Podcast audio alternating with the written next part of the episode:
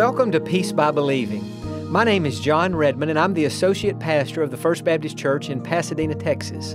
And on today's program, we're going to be thinking about how we can not only survive the storms of life, but how we can actually thrive during the storms of life. In other words, how we can go through some of the most difficult, painful, heartbreaking experiences of life, and somehow through those experiences, how we can grow in our faith, how we can develop in our character, and how we can become the people whom God created us to be.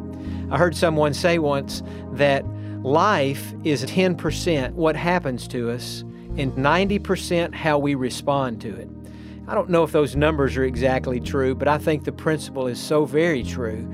And that is in life, we, we don't have control over every circumstance and everything we face, but one thing we can control is our attitude we can control how we respond to difficult circumstances and even to difficult people. And so, on today's program, we're going to be thinking about how we can respond in faith and how we can respond in a way that will position us to not only survive, but to thrive during the storms of life. You know, the fact is, storms are something that all of us would rather avoid. When we see trouble or we see a problem, we would really rather not be in that. Something on the inside says, whatever you can do to avoid the storm, be sure to do that. Now, before we even read any of the scripture, I want to just mention four different types of storms that sometimes we get in as we go through life. And I'll just give them a kind of a one word name, but I think this pretty much encapsulates all the storms of life. First of all, some storms are what I would call storms of correction. Storms of correction. The Bible example here would be Jonah. God told Jonah to go in one direction. He went completely the opposite direction. As a result, he's in, a, he's in this ship at sea. They get in a terrible storm, and God used that storm to get Jonah's attention, to bring Jonah to repent, and to get Jonah uh, to doing what God wanted him to do. So sometimes we have problems in life, and the fact is we have brought these problems on ourselves. I mean, a lot of the problems that the storms and things we have, it's just a storm of correction. Uh, we've done something wrong, and so now we're kind of reaping what we have sown. A second type of storm would be what I would call a storm of connection. Sometimes we have problems in life, and it's not really anything we've done wrong, it's the fact that we are connected to somebody and they're doing something that's not right.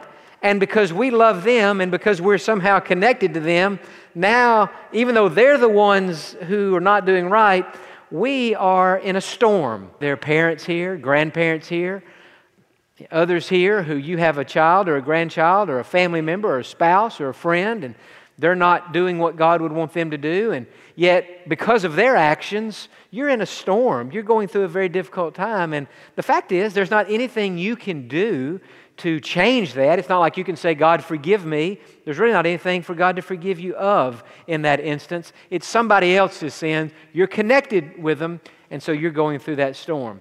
And then there's another type of storm that I would simply call a storm of perfection. Sometimes we go through a storm, and the purpose behind that storm or that problem, whatever we're going through, God is trying to perfect our faith. God is trying to strengthen our character.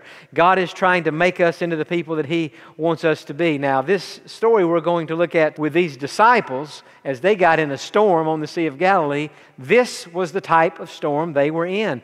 They were not in a storm because they had sinned. They were in a storm because God wanted to use that experience to strengthen their faith. Sometimes God allows us to go in storm for the same reason. And then there is what I would call those storms of reflection.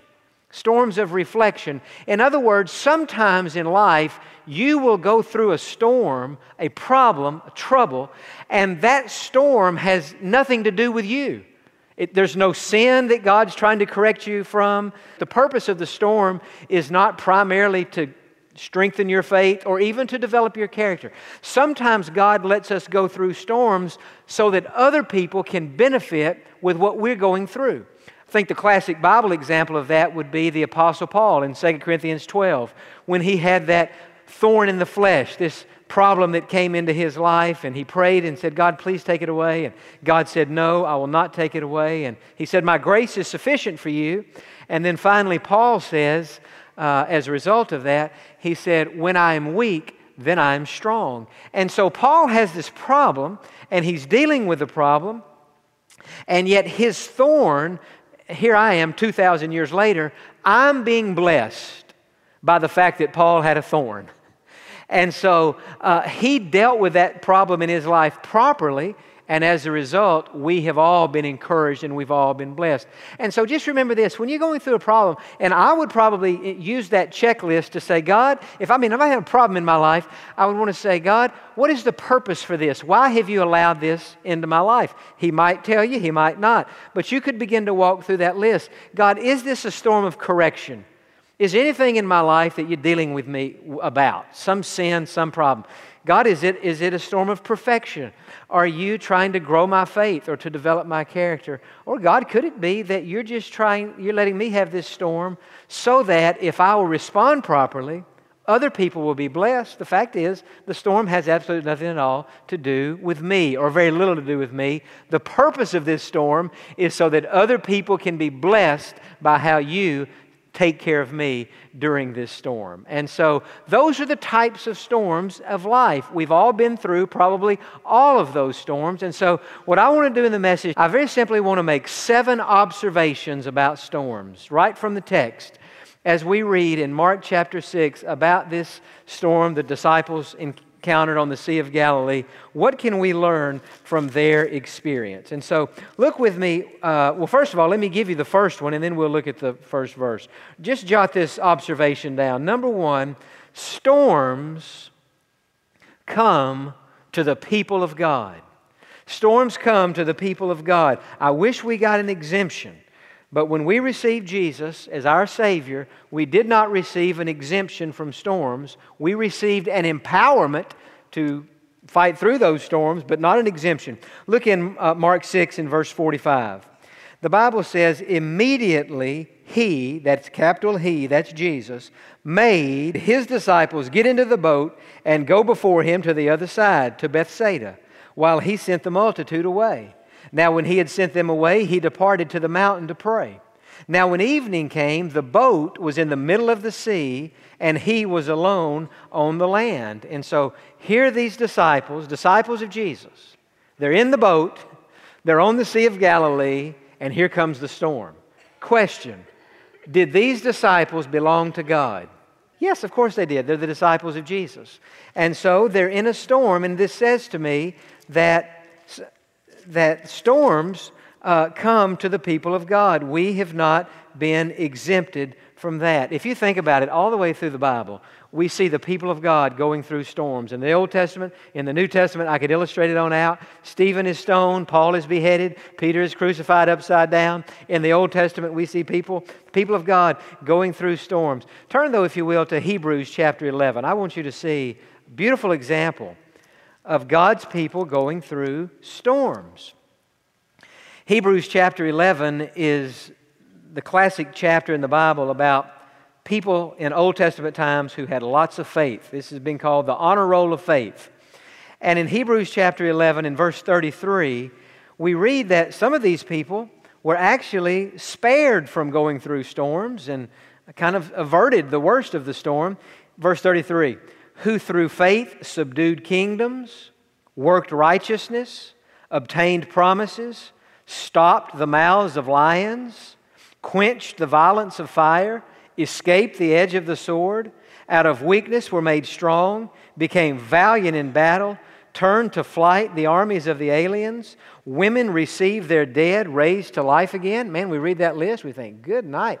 Put me in that group. These people are escaping all these problems. This is wonderful. But look in verse 36. Or, I'm sorry, still in verse 35. Others were tortured, not accepting deliverance that they might obtain a better re- resurrection. Still others had trial of mockings and scourgings, yes, and of chains and imprisonment. They were stoned, they were sawn in two, they were tempted, they were slain with the sword. They wandered about in sheepskins and goatskins, being destitute and afflicted. They were tormented, of whom the world was not worthy. They wandered in deserts and mountains and dens and caves of the earth. And so here are the people of God going through all these problems. They're poor, they don't have any money. And all these things going on in their lives, and we're left, we're trying to figure this out. Now, wait a second, God. Earlier in this passage, your people were exempt. It seemed like they were exempted from some of these problems. Here later on, they're right in the middle of all these problems. Simply saying, we as children of God have not been given a pass from problems in life. Just because you save doesn't mean you're going to go through life with no storms. All the children of God, on one level or another, have had storms. And the fact is, non Christians have storms. It's not like you get saved, then you have problems. You're going to have problems whether you're saved or not. The difference is, if you're not saved, you're going to have to deal with those problems without God, and you're really going to be in trouble. But nonetheless, there's the point. Now, number two, very important storms come to the people of God who are in the will of God. Sometimes we think, man, I'm having all these problems, lost my job, this happened here. Maybe I'm out of God's will, or else I wouldn't be having these problems. Well, as I said earlier, Jonah was having problems because he was out of the will of God. These disciples got in a problem because they were in the will of God. Look in verse 45 again of, of Mark. Go back to Mark chapter 6 and in verse 45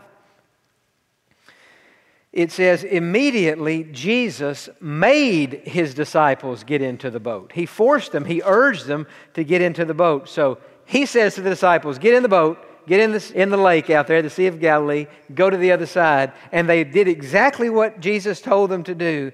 And as a result of their obedience, they started having problems. And so sometimes we have problems in life, not because we're being disobedient we have problems in life because we're being obedient. Sometimes we go through storms because we're right in the middle of the will of God. You say, well, had they stayed on the shore, they never would have gotten in that storm. And that is true. Had they stayed out of the boat and on the shore, they never would have gotten in the storm. But let me ask you a question Where would you rather be? Would you rather be on the shore, out of the storm, out of the will of God, or in the boat, in the storm, in the will of God. I'd rather be in the storm in God's will than out of the storm out of God's will. So don't always look for the easy way out. Uh, look for God's will and trust God with the consequences. One of my favorite pastors says frequently obey God and leave the consequences to Him.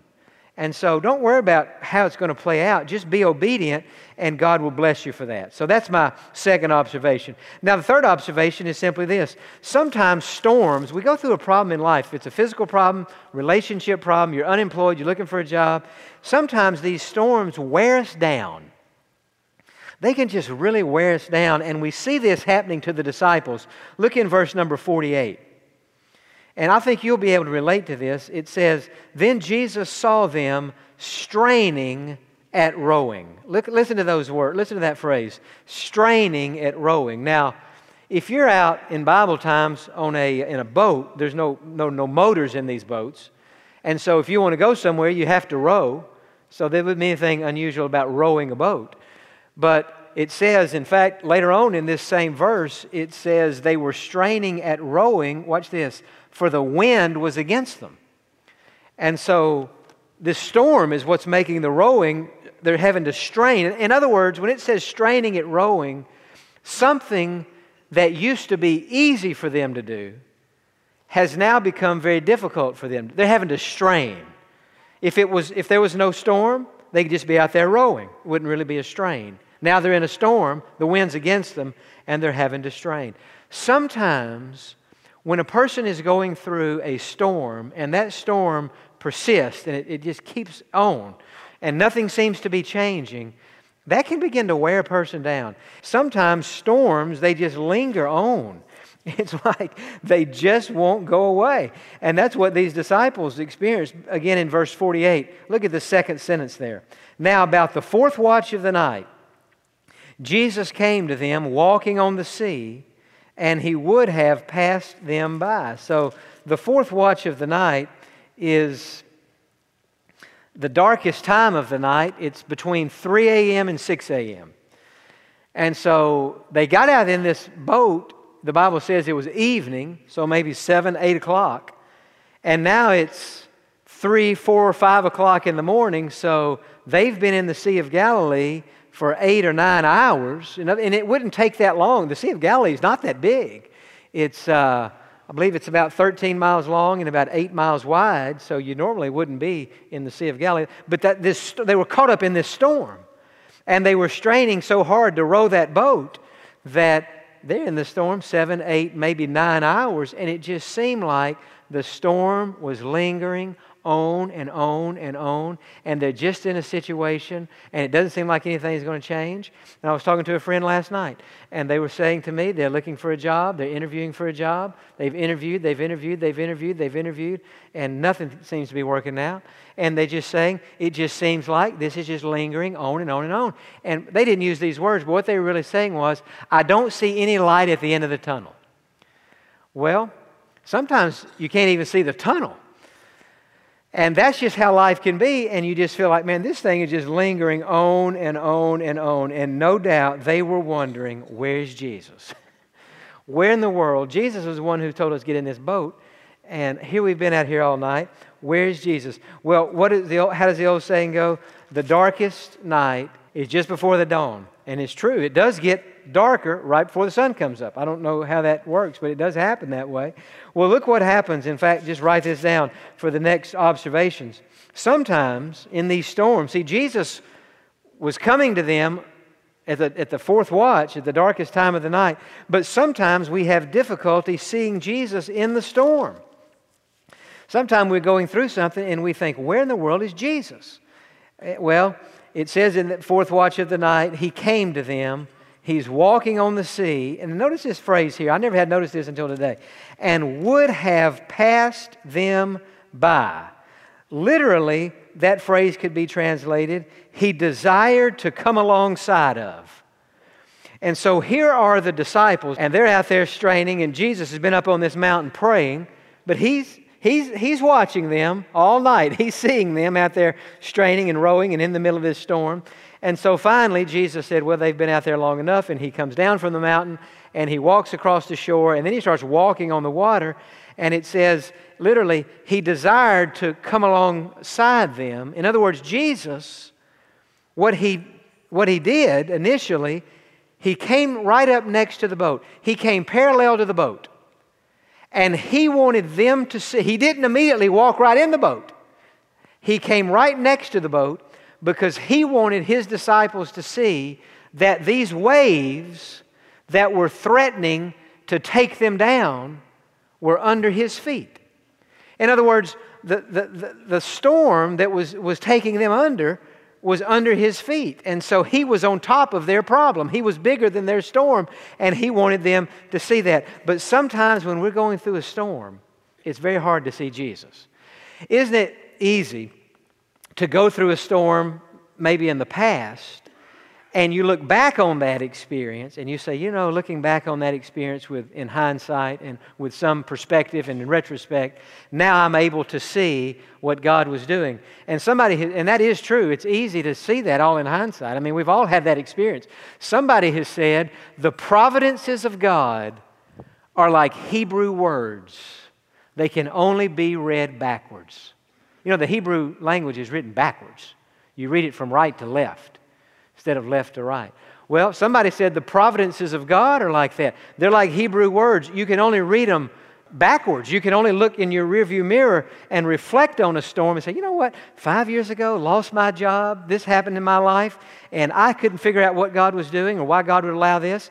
And now I'm able to look back on that, and I can see that God had a good purpose in mind. Now, we all know when we're going through a storm that there will come a day, either on earth or in heaven, when we'll look back on that storm and we'll say, Well, it is so clear to me why God allowed me to go through that now. It makes, it makes, it makes sense to me. But when we're going through it, that's my point, we can't see it. And so that's why, as I've tried to say on many occasions, the little saying, God is in control, remember this, that is your anchor when you're going through a storm. And the quicker that you are able to hold on to that anchor, see, if you're in a storm, you need an anchor. What I'm saying is, if you're going through a storm, you don't want to have to wait five years to be able to say, God's got something good. And you don't want to have to wait five years to say, well, God had something good in mind. Well, I mean, if you wait five years, you've kind of wasted five years of trusting God while it's going on. Why not say when the storm first strikes your life, God's in control and God's got a good purpose for this? I mean, if you, the quicker you can say that, the better you're going to be. Now, is it easy to do that? No. It's not easy to do that. Sometimes we have difficulty seeing Jesus in the storm, but the quicker we can say, God is in control, then everything's going to be all right. Now look at number six. I'm going to scoot on through these last two. When we get to the point where we can see Jesus in our storm, everything begins to calm down. And that's why I'm saying the quicker you can say, God's in control, this is not an accident, this has a purpose, and God's in control. That's all you have to say. God's in control. The quicker you can say that, the calmer you're going to be on the inside. Look at verse number 49. And when they saw Jesus walking on the sea, they supposed it was a ghost. See, they didn't see, they didn't know it was Jesus. And they cried out, for they all saw him and were troubled. But immediately he talked with them and said to them, Be of good cheer, it is I, do not be afraid. Verse 51 Then he went up into the boat to them, and the wind ceased, and they were greatly amazed in themselves beyond measure, and they marveled. So when Jesus got in that boat, and uh, they recognized it was not a ghost, this is Jesus. Now he's in the boat, things get calm. What does the sixth observation say? Look at it again. When we get to the point where we can see Jesus in our storm, everything begins to calm down and you just begin to have peace on the inside. And then the last one storms have a way of softening our spirits. There's something about a storm, there's something about a problem that can soften our spirit and kind of take the edge, the roughness off of us, and kind of make us certainly make us more compassionate. In verse 52, it says, For they, that is the disciples, had not understood about the loaves because their heart was hardened. There's something about a storm that will soften our spirits, that will strengthen our faith, that will help us to be the people God wants us to be. As I heard a pastor say one time, he, he said to his congregation, I don't know that he even meant to say it, but he said to his congregation, he said, You know, what some of you need is a good problem. And what he was saying is, for some Christians, a good problem may be the best thing that they ever had. because it might, it certainly helps all of us. We don't want to have problems. It helps us to understand that God is bigger than that problem, that God is strengthening our faith, and God will use that to soften our hearts and, and to soften our spirit. I'm saying to those of you who are in the middle of some storm, if you will take these seven thoughts home with you and, and apply them to your storm, you're going to find that you're going to be able to see God more clearly in what it is you're going through, and you're going to begin to have peace that you might not have right now. God's going to soften your spirit, and I'll guarantee you this 100% guarantee you're going to come through this storm better well, we certainly don't want problems in our lives. We don't enjoy problems. We don't want to go looking for problems or trying to create problems, but the fact is, in life, we do face problems and we do encounter storms. And the important thing is how we respond to those things. And so, my prayer for you today, whatever storm that you might be facing, I'm hoping this program today will have helped put your situation in a little clearer perspective for you and help you to understand that God is very much in the midst of your storm. God has allowed you to be where you are. God has promised to bring you through to the other side. And if you will trust God and remain faithful to God, continuing to put Him first in your life, God will bring a lot of good out of the storm that you're now facing. I hope you have a great week, and I hope you'll be with us again next week at this same time and on this same station.